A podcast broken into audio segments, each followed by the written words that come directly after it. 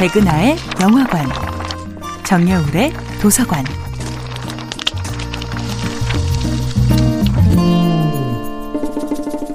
안녕하세요. 여러분과 아름답고 풍요로운 책 이야기를 나누고 있는 작가 정여울입니다.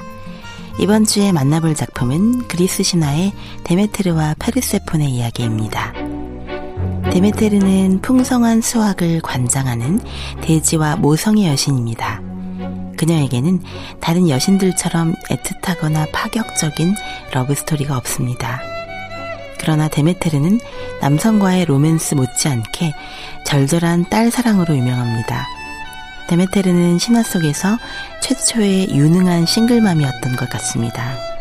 아버지의 부재를 전혀 느끼지 못하도록 아름답고 건강하게 자라고 있던 딸 페르세포네. 그녀는 들판에서 친구들과 함께 꽃을 따며 놀다가 아름다운 수선화를 발견하고는 꽃을 따려고 가까이 다가갑니다. 그 순간 땅이 갈라집니다. 검은 말들이 이끄는 황금 마차를 타고 해성처럼 등장한 죽음의 신 하데스. 죽음을 관장하는 신 하데스는 아름다운 소녀 페르세포네를 납치하기 위해 몸소 지상으로 외출을 감행합니다.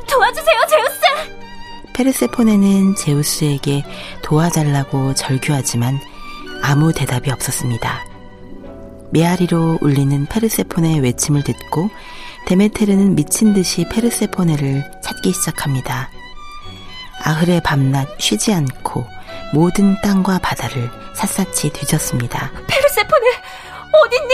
페르세포네! 잠도 음식도 거부한 채 딸을 찾았습니다. 딸 찾아 산말리를 나선 지 열흘째. 태양신 헬리오스는 드디어 페르세포네의 소식을 알려주지요. 페르세포네는 죽음의 신 하데스가 납치해 원치 않는 신부가 되었어요. 태양신 헬리오스는 현실주의자였습니다. 그는 데메테르에게 이미 지나간 일이니 받아들이고 더 이상 슬픔에 빠지지 말라고 충고합니다. 하데스는 올림푸스 12신이었으니까요.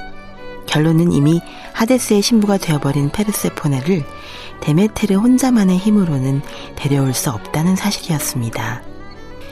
그러나 절대적 모성의 화신이었던 데메테르의 사전에 타협이란 없습니다.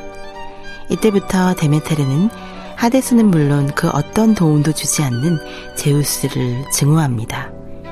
이제 사랑하는 딸을 잃은 슬픔에 빠진 여신 데메테르의 파란만장한 모험이 시작됩니다.